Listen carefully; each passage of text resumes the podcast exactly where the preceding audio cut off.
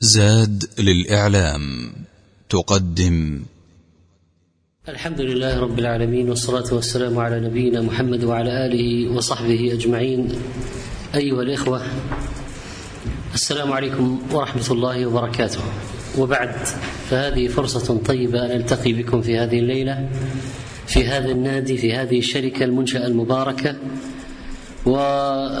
وأشكر إخواني القائمين على هذا النشاط وعلى رأسهم المهندس عبد المعين. وقد تفاءلت باسمه فهو عبد المعين الشيخ فهو يعين الشيخ.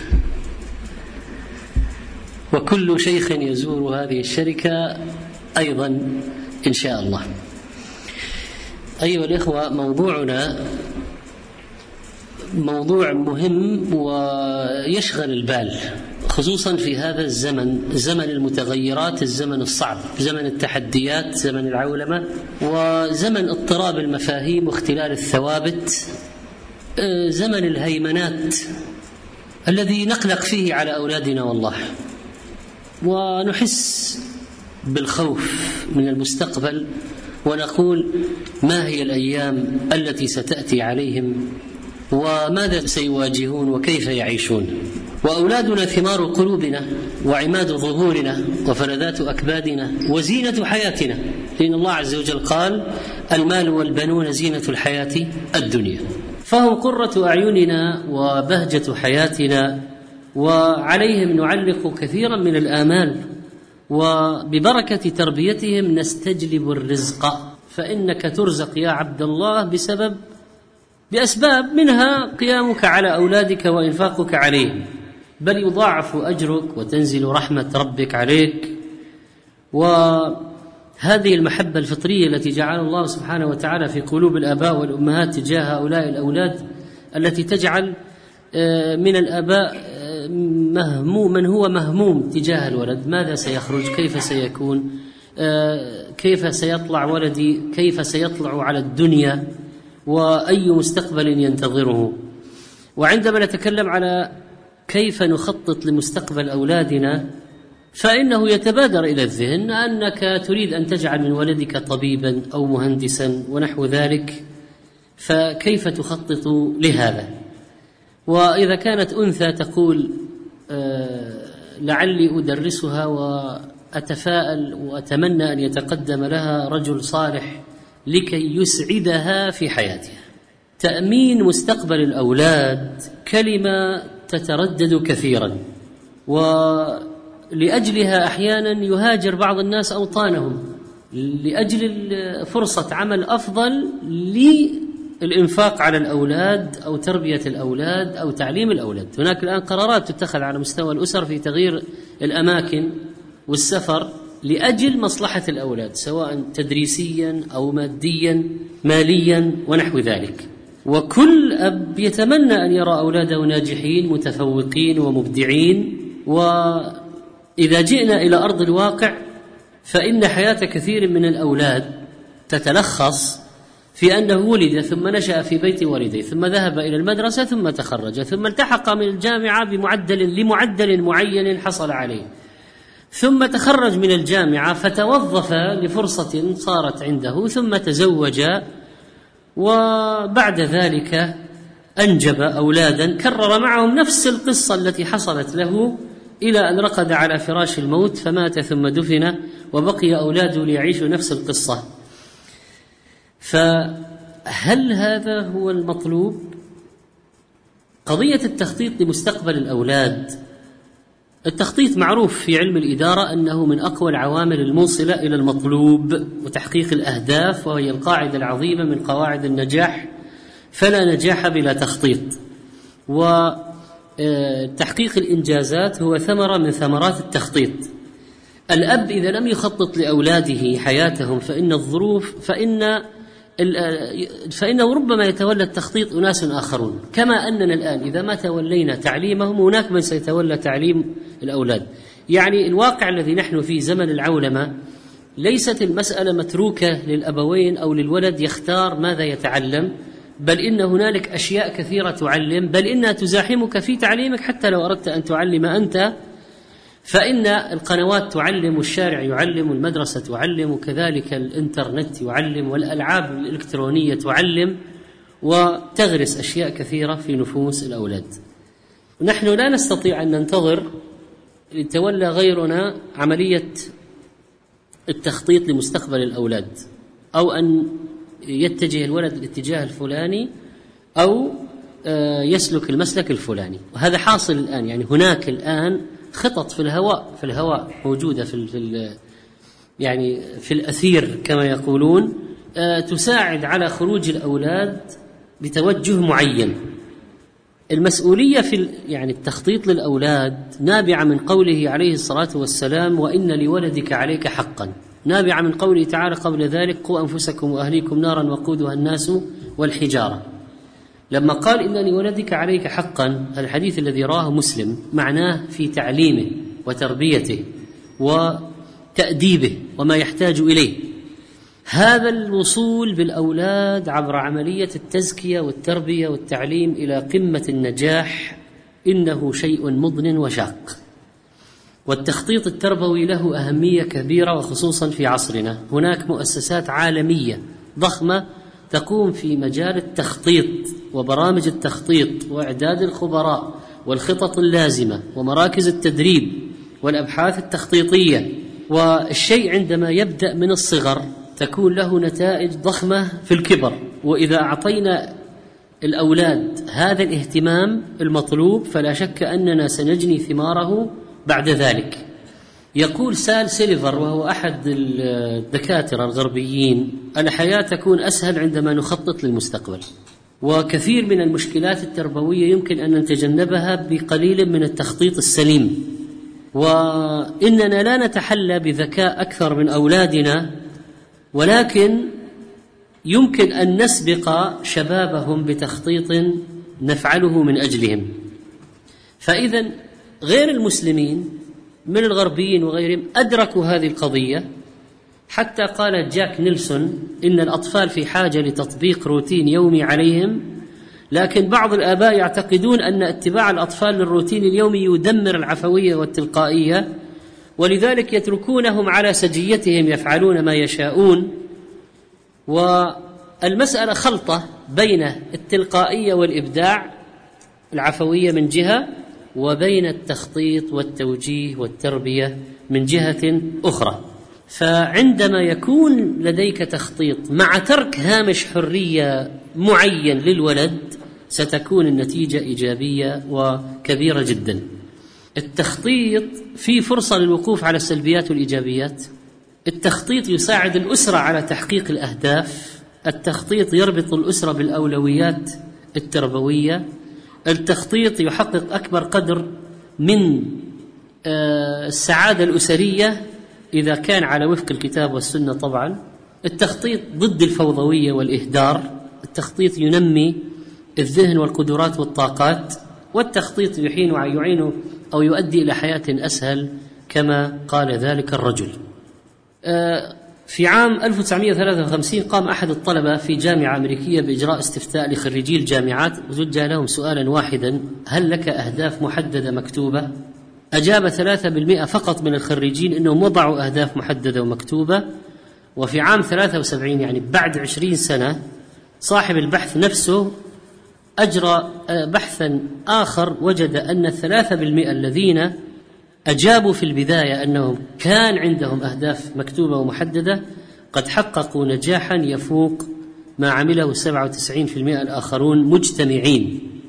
فأعداؤنا الآن يعني أعداء الأمة يجيدون التخطيط لنا لننزلق لنهوي لنشر الفساد لنشر الانحرافات لتحرف المجتمع الإسلامي عن الكتاب والسنة.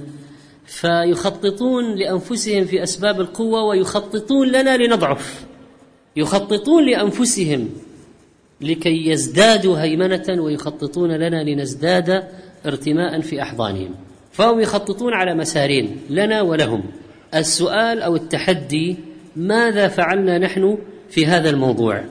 يهرب كثير من الآباء من قضية التخطيط لانها مسألة صعبة تتعلق بالمستقبل والمستقبل غيب.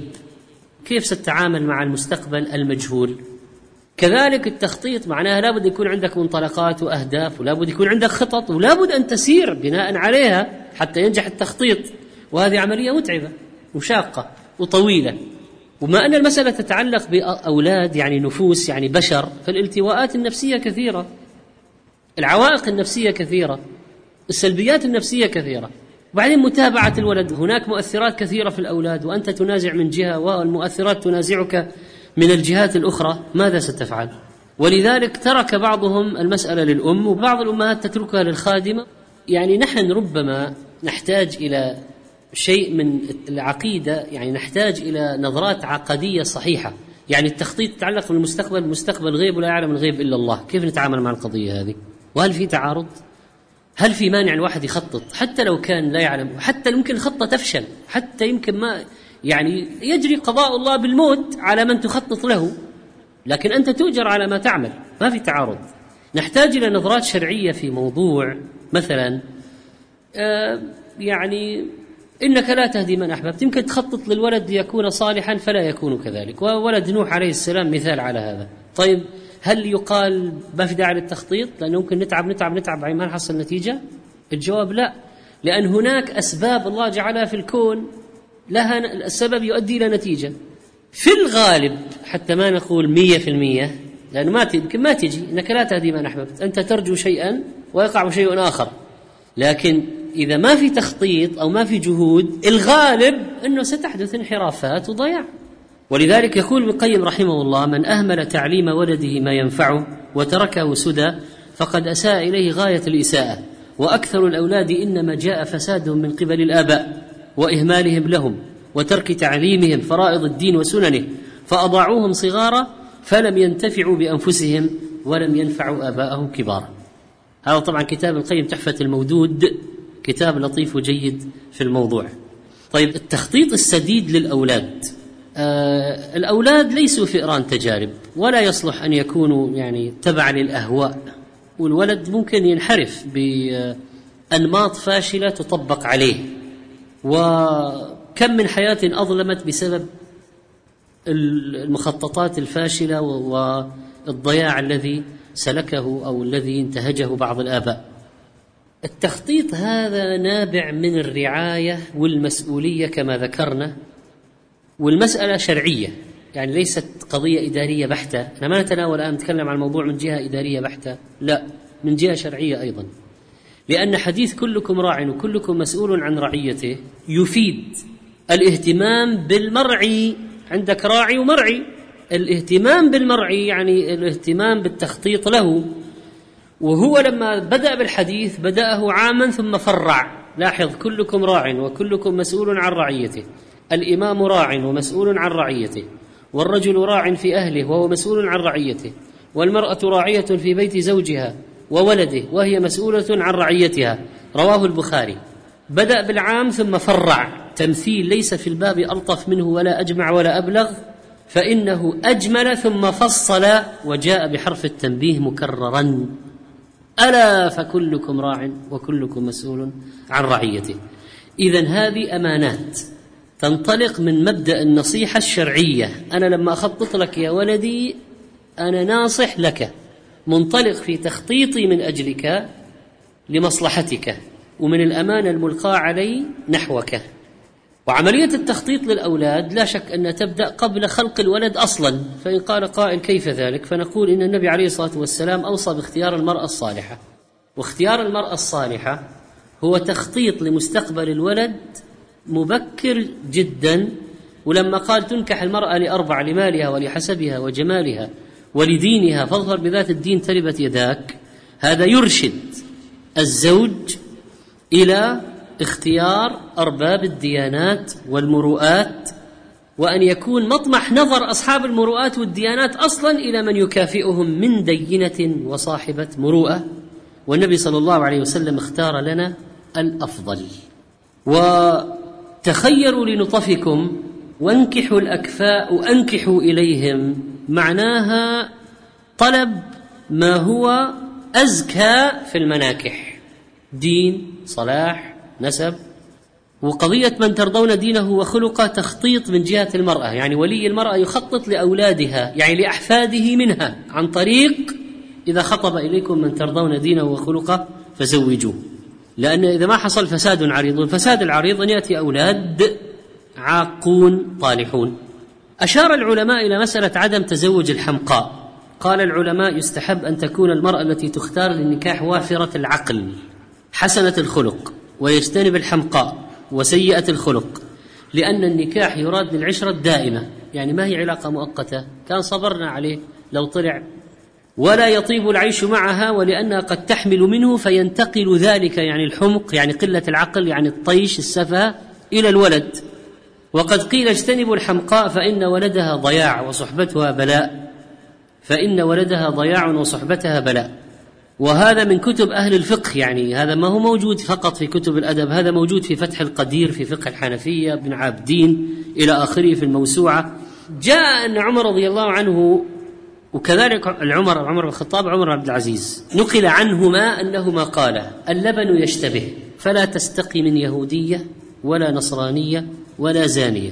هذا الكلام في المغني لابن قدامة قال ويكره رضاع لبن الحمقاء كي لا يشبهها الطفل في الحمق. يعني في أشياء تسري مع اللبن. وفي أشياء تسري في الجينات الوراثية طبعا مع النسب. فمن ناحية النسب ومن ناحية الرضاع هناك تخطيط.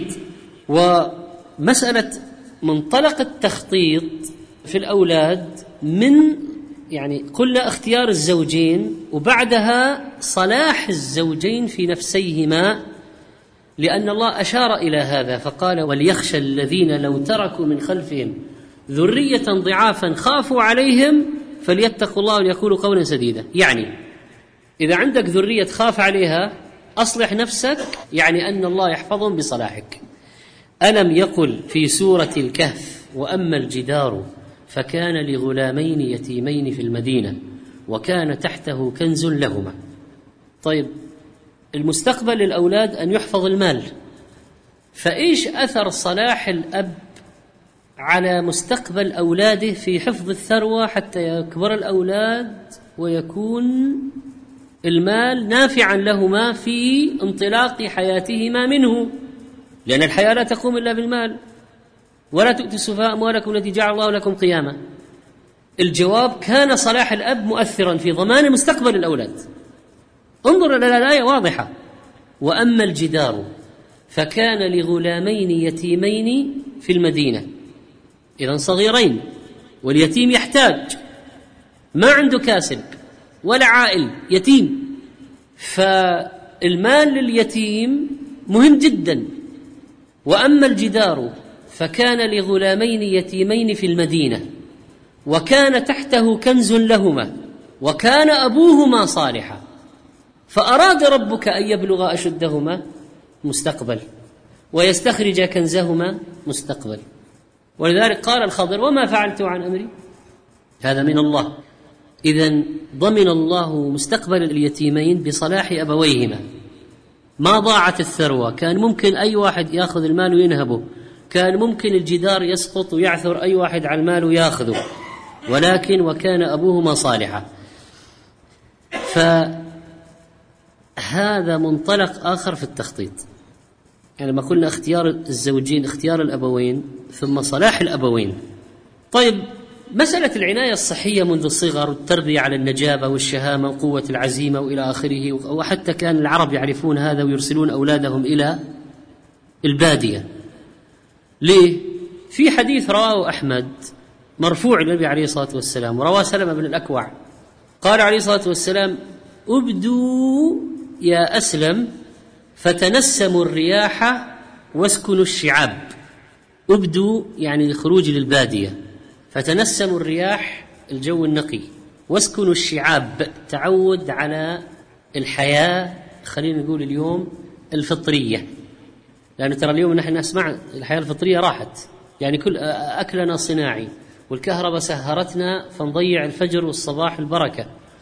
والهرمونات داخلة في في المزروعات والأطعمة والمدري إيش وكل شيء. يعني حتى ما في يعني ما فقدنا الفطرية في أشياء كثيرة في نمط الحياة. فصارت حياتنا صناعية في كثير من الأحيان. والعودة للفطرية ليس المقصود بها ترك المخترعات لا. ولا ترك أسباب التقدم لا. ولكن المحافظة والجمع بين منتجات المدنية الحديثة والإبقاء يعني عوامل تساعدنا على الإبقاء على الفطرية. فلو قال لك يعني واحد تختار إنك تنام مبكرا تستيقظ مبكرا ولا تسهر في الليل وتنام الصباح إيش هو الفطرة؟ يعني الذي جعل الليل جعل لنا الليل لباسا جعل لنا النهار معاشا.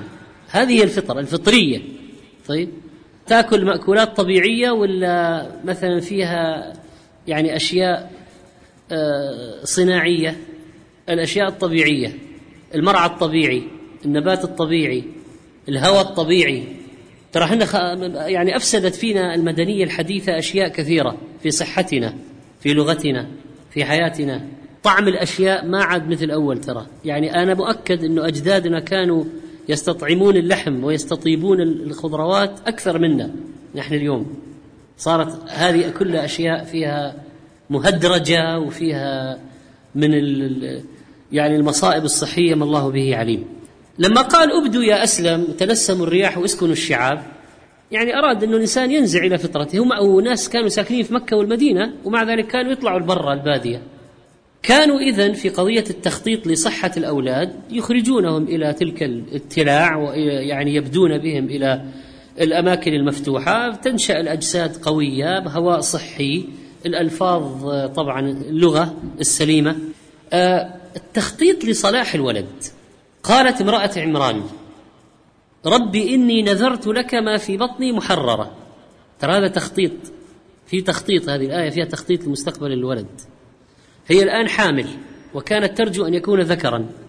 وكان من عبادات بني إسرائيل في ذلك الزمان نذر الولد لبيت المقدس. فيصير الولد خادم في المسجد الأقصى.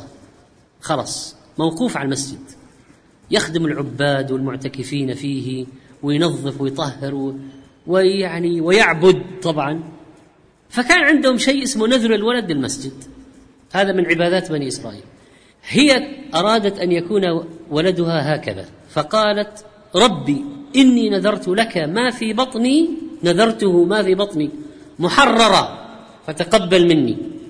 أوجبت لك على نفسي أن أجعل ولدي عتيقا خالصا مفرغا للعبادة ولخدمة بيت المقدس لا يشتغل بشيء من الدنيا وكانوا يحررونهم بهذه الطريقة ويجعلون الولد خالصا لله ولا يحررون إلا الذكران. ولذلك لما صارت أنثى قالت ربي إني وضعتها انثى والله أعلم بما وضعت وليس الذكر كالأنثى. وإني سميتها مريم لكن على اية حال؟ وإني أعيذها بك وذريتها من الشيطان الرجيم. فتقبلها ربها بقبول حسن وأنبتها نباتا حسنا وكفلها زكريا. صلاح امراه عمران مع الأدعية هذا كان له أثر في التخطيط لمستقبل البنت وكفلها زكريا. وجعلها الله عند واحد أمين كيف لا وهو نبي الله زكريا؟ حتى زكريا نفسه في التخطيط للمستقبل إيش كان يتمنى؟ فهب لي من لدنك وليا يرثني ويرث من آل يعقوب. مو بس اعطيني ولد. يريد ولد يكون له شأن في المستقبل. فماذا يريد الولد لأي شيء؟ يستمتع به فقط؟ لا. الأنبياء نظرتهم أعلى من هذا. مو بس عشان يعينني يعينني ويحمل اسمي من بعدي. في شيء أعلى من هذا. ما هو؟ يرثني ويرث من آل يعقوب. يعني كيف يرثني؟ يرث النبوة. مش الفلوس. واجعله ربي رضيا إذا هذا التخطيط. سأل الله ولدا.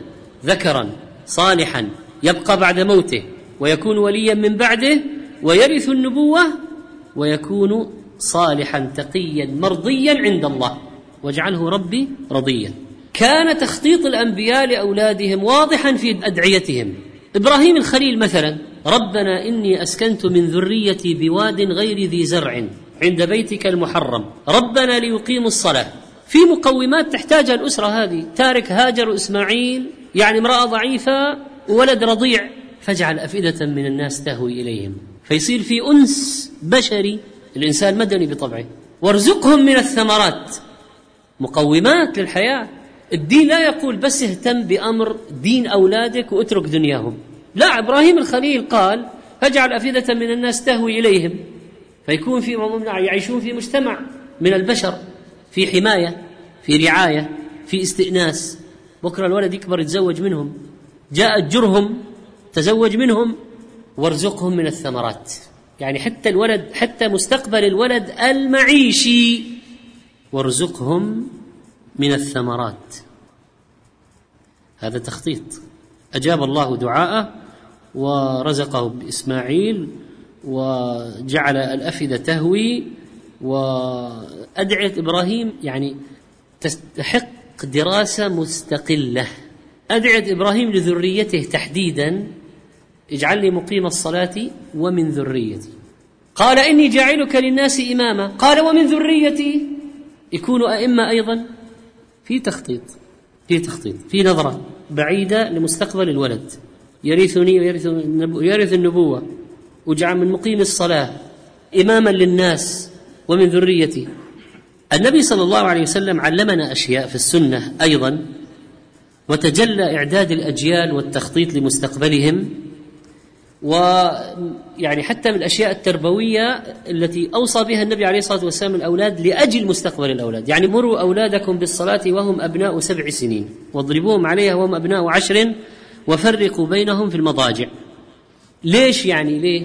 ليش الثواب والعقاب والوعظ وإلى آخره؟ مروا لأنه مروا فيها أساليب تربوية، مره بالأسلوب الترغيب وبالترهيب وبالقصة وبالحكمة وبالمثل يعني بجميع الوسائل.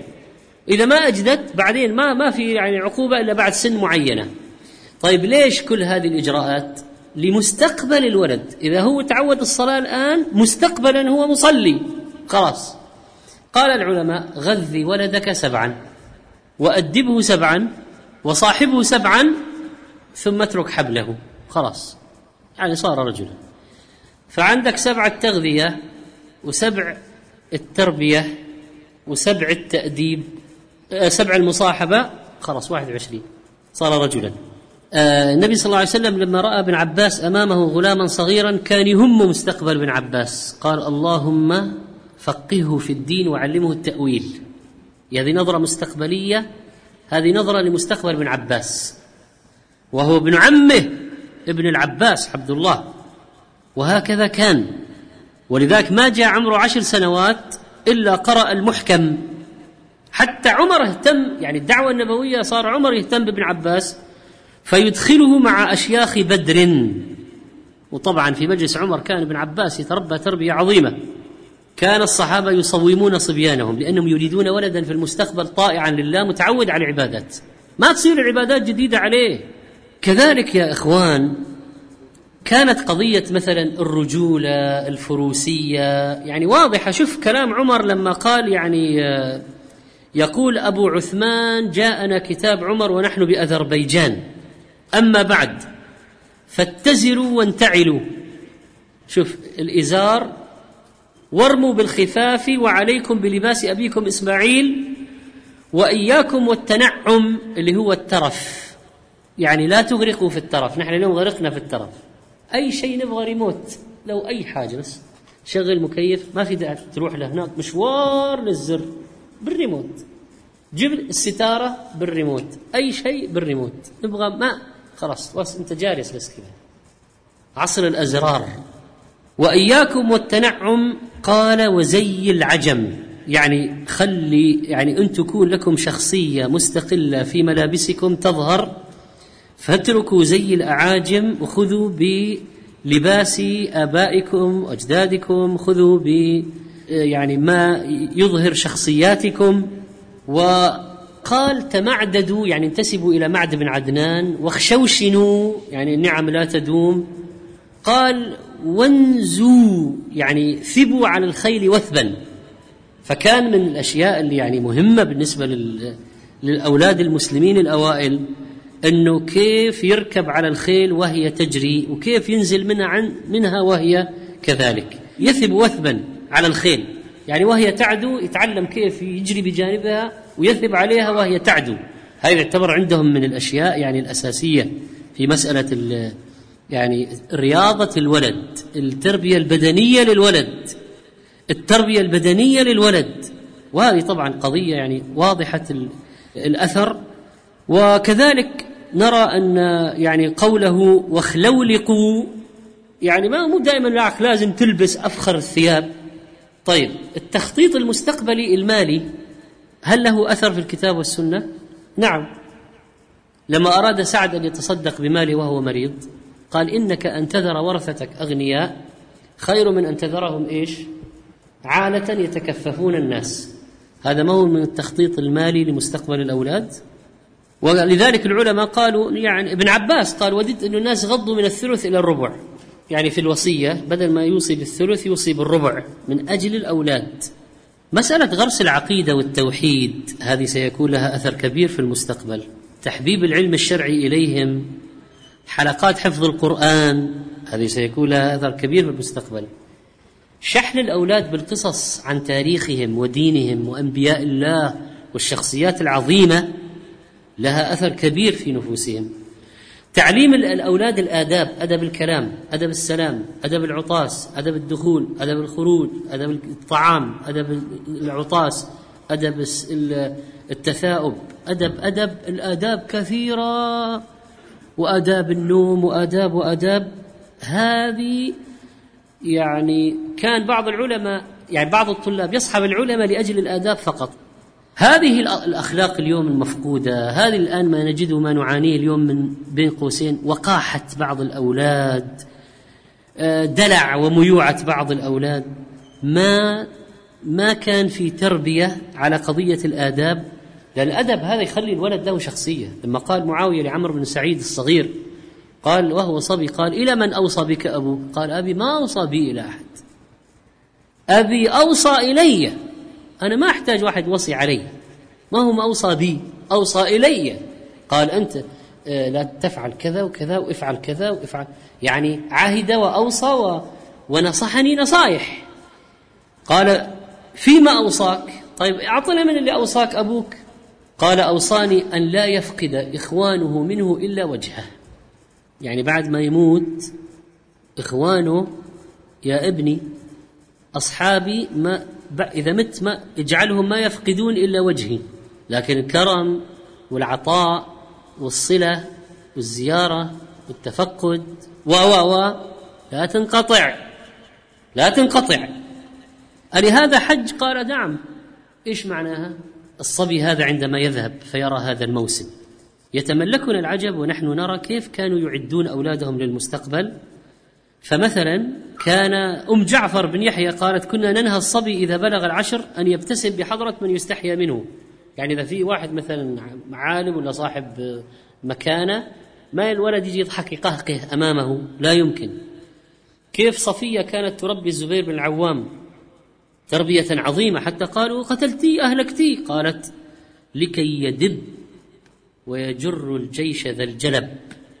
أول ما فصح به لسان عبد الله بن الزبير السيف السيف أول ما نطق يعني أول ما بدأ يتعود الكلام عبد الله بن الزبير قال له أبوه أما والله لا يكونن لك منه يوم ويوم وأيام. كان الصحابة يعلمون أولادهم مغازي رسول الله صلى الله عليه وسلم لكي لا يضيع ذكرها. فيتربى الولد على ما كان عليه النبي صلى الله عليه وسلم من الشجاعة والقوة. كذلك في مسألة مثلا آه ميراث يعني إيش يوجد قيم في العائلة أو في القبيلة؟ إيش يوجد قيم في العائلة جيدة؟ هذه كانت ترسخ ترسيخا مستمرا مش توريث أحقاد لا. ولا قضية يعني أن يعني يزرع في الولد عنصرية ولا عصبية لا. وكان الحرص على مسألة اللباس كيف يظهر للناس. كان مثلا يلبسون الولد اللباس الذي يليق بمواجهة الناس ومقابلتهم حلق العلم مثلا. رأى المفضل بن زيد ابن أعرابية فأعجب بمنظره فسألها قالت إذا أتم خمس سنوات أسلمته إلى المؤدب فحفظ القرآن فتلاه وعلمه الشعر فرواه. ورغبه في مفاخرة قومه وطلب مآثر آبائه وأجداده. فإذا بلغ الحلم حملته على أعناق الخيل فتمرس وتفرس ولبس السلاح ومشى بين بيوت الحي وأصغى إلى صوت الصارخ. يعني إذا في واحد يطلب نجدة لا يمكن يتركه. وهكذا كانوا ينشؤون الشيخ محمد الأمين الشنقيطي رحمه الله عالم موريتانيا عالم شنقيط قال لما حفظت القرآن وأخذت الرسم العثماني وتفوقت على الأقران عنيت بي أمي ووالدتي وأخوالي عناية شديدة وعزموا على توجيهي للدراسة في بقية فنون يعني الدين. فجهزتني والدتي بجملين أحدهما عليه مركبي وكتبي والآخر عليه نفقتي وزادي وصحبني خادم ومعه بقرات. وقد هيأت لي مركبي كأحسن ما يكون المركب وملابس كأحسن ما تكون فرحا بي وترغيبا لي في طلب العلم. يلا روح اذهب معك النفقة والزاد. خلاص. الآن يطوف على الحلق والمحاضر ومجامع أهل العلم ويسافر وهكذا. ينشأ الولد معتمدا على نفسه. التخطيط عموما يقوم على ثلاث ركائز. اولا تحديد الهدف حتى لا يكون عملية ضياع كالذي يكون كربان في سفينة لا يدري اين تتوجه. ثانيا الزمن تحقيق المدة الزمنية حتى لا يكون هناك انفلات وهذا التي يسمونها خطة طويلة الأجل. يعني آه، يقولون خطة قصيرة الأجل من واحد إلى ثلاث سنوات متوسطة من ثلاثة إلى ستة طويلة الأجل من ستة إلى عشرة إلى عشرين. آه ثالثا الوسائل والطرق الموصلة لتحقيق الأهداف. هذه الأمور ينبغي أن توضع في البال وليس في البال توك في البال. لابد أن يكون هناك بالنسبة للتخطيط واقعية ومرونة وشمولية. ثلاث عناصر مهمة في التخطيط. أو ثلاث صفات. قلنا العناصر ذكرناها. الصفات واقعية ومرونة وشمولية. لأنه في بعض الخطط خيال يعني ما يمكن تحقيقها. في بعض الخطط جامدة. أنت تجد أحيانا بعضهم إذا أراد أن يكتب برنامج يومي 6 و14 الذهاب إلى كذا. 7 و28 ما حتضبط. يعني طيب طلعت وجاك حادث في الطريق زحمة في شوارع جدة. إيش حتسوي؟ خرب الجدول كله. في أشياء معينة لابد أن تفعل اليوم. رتبها لكن ستة وثمانية وعشرين وسبعة وخمسة وثلاثين ممكن ما تضبط يعني. فلا بد أن يكون هناك واقعية وأن يكون هناك مرونة. ممكن تحتاج تغير تبدل تقدم تأخر تلغي. الشمولية أنا ما أجي بس يعني أربي ولدي على قضايا مثلا أخلاق آداب العلم ما في. أو علم في وتعامل مع يعني أمور الدنيا ما في. تخطيط مالي فيه بس تربية على الشرع ما في. لا لا بد من شمولية. ولا بد أن يكون هناك بساطة ووضوح وتناسق وانسجام ومتابعة ورقابة وتطوير يومي. وهذه طبعا في كتب الإدارة معروفة في عالم التخطيط.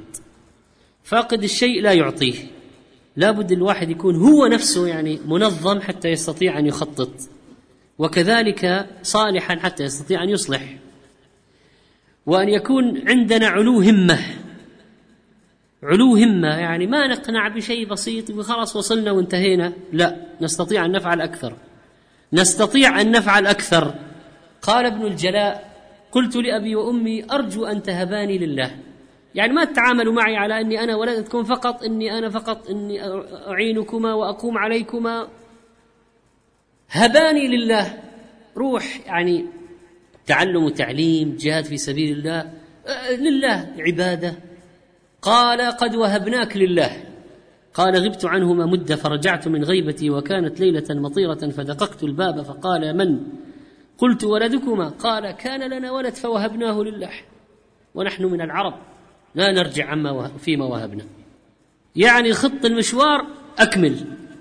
نحن سنكون يعني عندنا كذب لو لو يعني صارت المسألة فقط أماني. لابد أن يكون هناك أشياء حقيقية. ولابد أن يكون هناك انتهاز للفرص. قال ابن حزم رحمه الله قلما رأيت أمرا أمكن فضيع إلا فات. قلما رأيت أمرا. أمكن. يعني تيسر لك الآن أنك تفعله. وفوتت الفرصة وما فعلته. قلما رأيت أمرا. أمكن. فضيع إلا فات. خلاص ما ترجع الفرصة تجي مرة ثانية. هي ما تجي مرة ثانية. وقضية هجر الفوضى النفس تحب الفوضى تحب الانفلات تحب أن ما يكون في برنامج ولا خطة. النفس تحب كذا. لكن هذا لا يمكن أن يكون من عوامل نجاحنا أبدا. طيب الآن الأولاد مواهب وقدرات وطاقات رغبات ميولات توجهات. فلا بد أن يكون هناك عين لماحة. الولد إيش ميوله؟ مهمة جدا في التخطيط. الغرب عندهم أشياء في تعيين ميولات الأولاد عبر الألعاب من سن صغيرة يعني. يعطوه أحيانا عشرين لعبة لكن الألعاب لها معنى. الألعاب لها معنى. هل الولد هذا ميوله آه ثقافية بدنية آه ميكانيكية مثلا يحب الآلات مثلا؟ اللعبة ممكن تكشف. الولد في فرق أن الولد يحب ال Scrabble ولا ال Meccano؟ مثلا ال Meccano لعبة فك وتركيب فيها صواميل ومفكات وحدايد تسوي فيها سيارة وطيارة وإلى آخره. لكن ال Scrabble لعبة تقوم على الثروة اللغوية تشكل كلمات من مربعات عليها حروف فيها أرقام درجات إلى آخره. في ألعاب تكشف شخصيات أولادنا. والله عز وجل أعطانا هذه العقول حتى يكون هناك يعني نكون لماحين لماحين. هذا الولد كيف حفظه؟ ترى ممكن إذا كان حافظ يوجه توجيها آخر. آه نريد أن نأخذ نصا ثمينا لابن القيم ونعلق عليه قليلا. قال ومما ينبغي أن يعتمد حال الصبي وما هو مستعد له من الأعمال ومهيأ له منها فيعلم أنه مخلوق له. شوف هو ابن القيم يرى أن الله خلق الأولاد لأشياء وجعل في كل ولد ميول لشيء. وأنت يا أب عليك تكتشف ميول ولدك لتعلم أن الله خلقه لأي شيء وتوجهه إليه. قال فلا يحمله على غيره ما كان مأذونا فيه شرعا. فإنه إن حمله على غير ما هو مستعد له يعني على غير ميول الولد لم يفلح فيه. خلي ولدك يدخل الطب بالقوة وهو لا يريد الطب لن يفلح لن يفلح. ولو أخذها فهي شهادة ويمكن يرجع بعدين إلى هوايته الأولى ويشتغل بعد الشهادة وضيع وقته في أشياء ما لا دخل في ميوله وإبداعه. قال ابن القيم فإنه إن حمله على غير ما هو مستعد له لم يفلح فيه وفاته ما هو مهيأ له. فإذا رآه يعني مثلا حسن الفهم صحيح الإدراك جيد الحفظ فهذه علامات قبوله وتهيئه للعلم. هذا الولد لو وجهته للعلم سيفلح ويكون عالم سيكون عالما. قال لينقشه في لوح قلبه ما دام خاليا وإن رآه ميالا للتجارة والبيع والشراء. خلاص يمكن ولدك ما خلق للعلم خلق للتجارة. وأنا سبحان الله أنا أجد هذا البند ما هو عند كثير من الآباء. يعني ما أعرف واحد يعد ولده للتجارة إلا نادرا. يعني أعرف أولاد مثلا ممكن يعد ولده للطب للهندسة لكن إعداد الولد للتجارة قليل. مع أنه ترى عنصر مهم جدا. لو صار ولدك تاجر وظف كل أصحاب الشهادات من كل الميولات. فإذا الولد ممكن تجد عنده إبداعا في قضية كيف يتصرف في المال. أنت ممكن تختبره. ممكن تختبره. هل يماكس لما يشتري مثلا؟ ينضحك عليه يجي واحد يقول له هذا خمس خمسة خمسين خمسة جديدة أعطيني خمسة جديدة خذ هذه. يعني. كلها ريالات جديدة. هات هذه مية القديمة هذه التعبات هات. كذلك قال ابن القيم أو لأي صنعة مباحة فليمكنه منها فكل ميسر لما خلق له. من زمان كانت الصناعات مهمة قضية زراعة حدادة كذا لأنه هي خلاص تعلم صنعة تكفيه. الآن ممكن تكون الصنعة programming ممكن تكون الصنعة animation 3D 2D ممكن تكون الصنعة interior design يعني ممكن تكون الصنعة شيء يمارس بالأجهزة والآلات العصرية. فإذا هذه قضية مهمة في التخطيط لمستقبل الأولاد. ويظهر فيها آه، المجتمع الإسلامي متكامل. يعني في صحابة علماء وفقهاء وفي صحابة قادة عسكريين وفي صحابة تجار وفي صحابة صنايعية. فرأى الحنفية من بني حنيفة. كيف يخلط خلطة الطين؟ فأعجبه. يعني خلط الطين. فقال دعوا الحنفية والطين في بناء مسجد. ففي في الخلطة في الخلطة هو في الخلطة ماهر. فإذا في صحابة صنايعية. أمر امرأة أن تأمر غلامها أن يصنع له منبرا لأنه كان نجارا مثلا. ذهب إلى أبي القين الحداد. إذا في في الصحابة أصحاب مهن كان يحتاجها المجتمع. يوجد في تكامل وهذا ما نحتاجه اليوم في المجتمع المسلم. ساعد ولدك على الاختيار الصحيح. عن العتبي أن أول ما استبين من عمر بن عبد العزيز أن أباه ولي مصر وهو حديث السن يعني عمر يشك في بلوغه فأراد إخراجه فقال يا أبتي أو غير ذلك؟ يعني ولد طلب من أبيه لعله أن يكون أنفع لي ولك. ترحلني إلى المدينة فأقعد إلى فقهاء أهلها وأتأدب بآدابهم. فوجهه إلى المدينة فاشتهر عمر بن عبد العزيز بالعلم والعقل مع حداثة سنه. قال الضحاك بن عثمان الخزامي كان أبوه قد جعله عند صالح بن كيسان يؤدبه فلما حج أبوه اجتاز به في المدينة أبو عمر بن عبد العزيز فسأله عنه قال كيف ولدي؟ قال ما خبرت أحدا الله أعظم في صدره من هذا الغلام. يعني ولدك الآن صار في خشية الله صار شيئا عظيما. أبو جعفر الطبري قال حفظت القرآن عمري سبع سنوات وصليت بالناس إماما عمري ثمان سنين. ليه؟ كتبت الحديث عمري تسع سنين. ورأى لي أبي في النوم أنني بين يدي رسول الله صلى الله عليه وسلم وعندي مخلاة مملوءة حجارا حجارة وأنا أرمي بين يدي بالحجر. سأل المعبر قال إن كبر نصح في دينه وذب عن شريعة محمد صلى الله عليه وسلم. فحرص أبي على معونتي في طلب العلم. طيب الآن استكشاف المواهب يعقبها عملية تنمية المواهب وهذه مسألة مهمة جدا للتخطيط لمستقبل الأولاد وقضية المواهب وتنمية المواهب الآن عليها طبعا دراسات وكلام كثير ولجان ومؤسسات تعمل لكن القضية في تأسيسها وأن لا تكون مسألة يعني شكليات أو رسميات أو يعني محدود والله عندنا لجنة مواهب فعلتوها عممتوها ولا هي قضية فخرية. هذه مسألة مهمة لأن هؤلاء النوابغ هم الذين يصنعون مستقبل الأمة. مراعاة الفروق بين الذكور والإناث حاجة مهمة جدا والنساء إعدادهن للأمومة من الصغر في قضية الألعاب. من الصغر. تنمية روح الأمومة في نفس البنت. هذا تخطيط للمستقبل. وليش أباحت الشريعة لعب البنات؟ ليه؟ تنمية لغريزة الأمومة في نفس البنت. هل يمكن أن تحكي عن كتاب بوصف ممتع مثلا لأولادك وهم على الطعام؟ أيها الإخوة تخطيط المستقبل لا ينافي التوكل على الله. هذه مسألة مهمة جدا. ليش؟ لأن التخطيط المستقبل أخذ بالأسباب. اثنين لله الأمر من قبل ومن بعد. يعني أنت ممكن تعمل وتعمل وتخطط وتشتغل وتلمح المواهب وتستكشف وتنمي وتوجه. ولكن نحن نؤمن وما تشاءون إلا أن يشاء الله. ولذلك لازم تلجأ إلى الله بالدعاء لأنه ممكن تخطيطك من غير لجوء إلى الله ما يطلع نتيجة. ثم لو جاءت بالأخير الأمور على غير ما تشتهي يكفيك أنك بذلت الأسباب. خلاص. يعني نوح عليه السلام ابتلي بولده في الأخير قال سآوي لجبل يعصمني من الماء.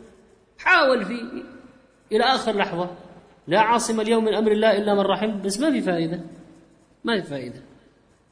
آه لا أريد أن أستمر أكثر من هذا. أكتفي بهذا القدر وأسأل الله سبحانه وتعالى أن يجعلنا وإياكم من يقوم بأمانة الأولاد وأن يوفقنا لما يحب ويرضى وأن يجعل لنا وأولادنا هداة مهتدين غير ضالين ولا مضلين. وأن يرزقنا حسن تربيتهم وبرهم ونسأله أن يجمعنا جميعا وذرياتنا في جنات النعيم. ربنا هب لنا من أزواجنا وذرياتنا قرة أعين واجعلنا للمتقين إماما وصلى الله على نبينا محمد.